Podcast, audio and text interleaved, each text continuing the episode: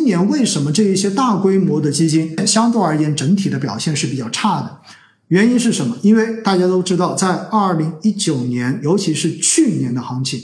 实际上是属于大盘股的，而去年又发了很多的爆款出来，所以在这样的情况下面呢，就出现了一个问题：越大规模的基金，那么在配置的过程中间，其实他们就越喜欢去配置大市值的股票。原因是什么？原因不是因为他们不想去配置那些小市值的股票，而是因为公募基金是有双十限制的。大家一定要牢记这一条规定。双十限制指的是什么？指的是如果一只基金持有的某一家上市公司的股票，它的一个持仓的市值不能够超过这家上市公司股票市值的百分之十。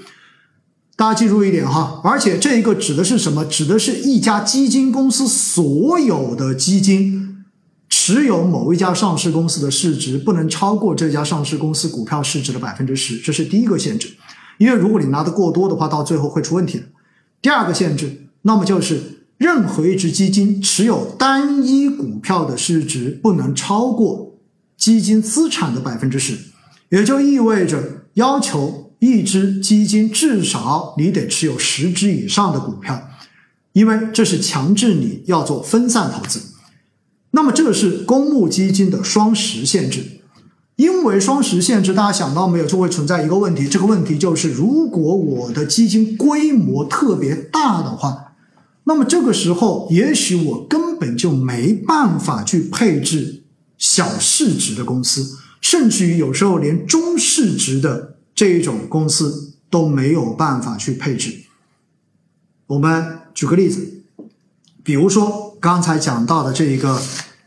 主动管理的混合型基金最大的这一只哈，我们看到的是八百九十九亿，对不对？九百亿的基金，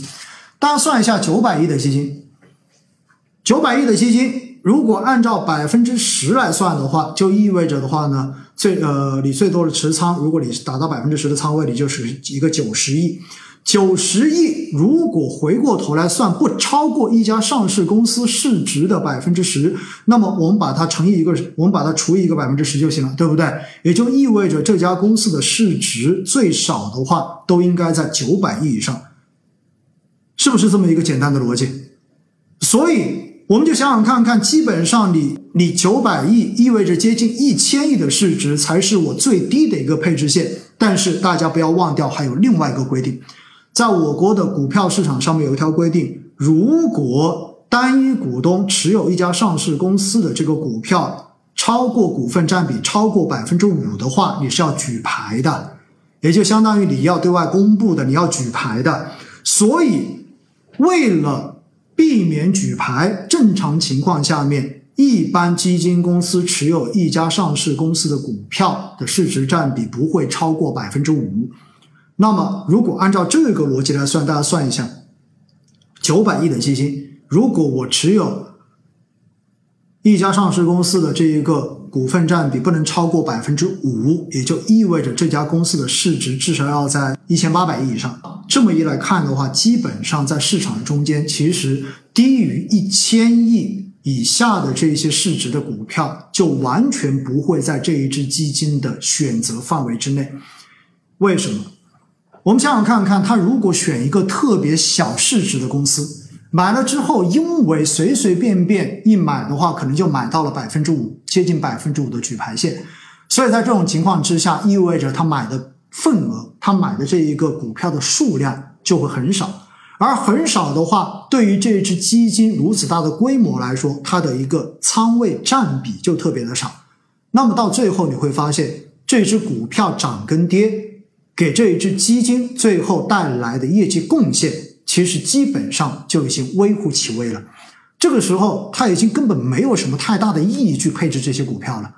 所以，这就是为什么大规模的这种基金，往往到最后它只能选择大市值股票的根本原因，因为它是被双十以及百分之五的举牌线给限制住了。而今年的市场属于什么市场？今年大家都知道，涨得最好的指数是中证五百指数跟中证一千指数，而中证五百跟中证一千基本上它的成分股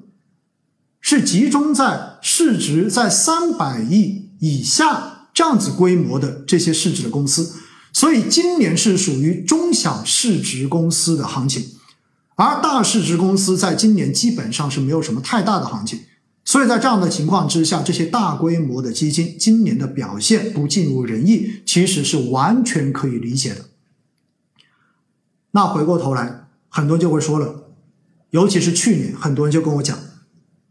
随着注册制的落地，到最后的结果会是所有的资金都会向头部集中，因此的话，未来的市场只会属于上证五零，只会属于大盘股，而小盘股不会有春天。但今年的市场。表现已经明确的告诉我们，其实大小盘永远都是一个轮换的效应。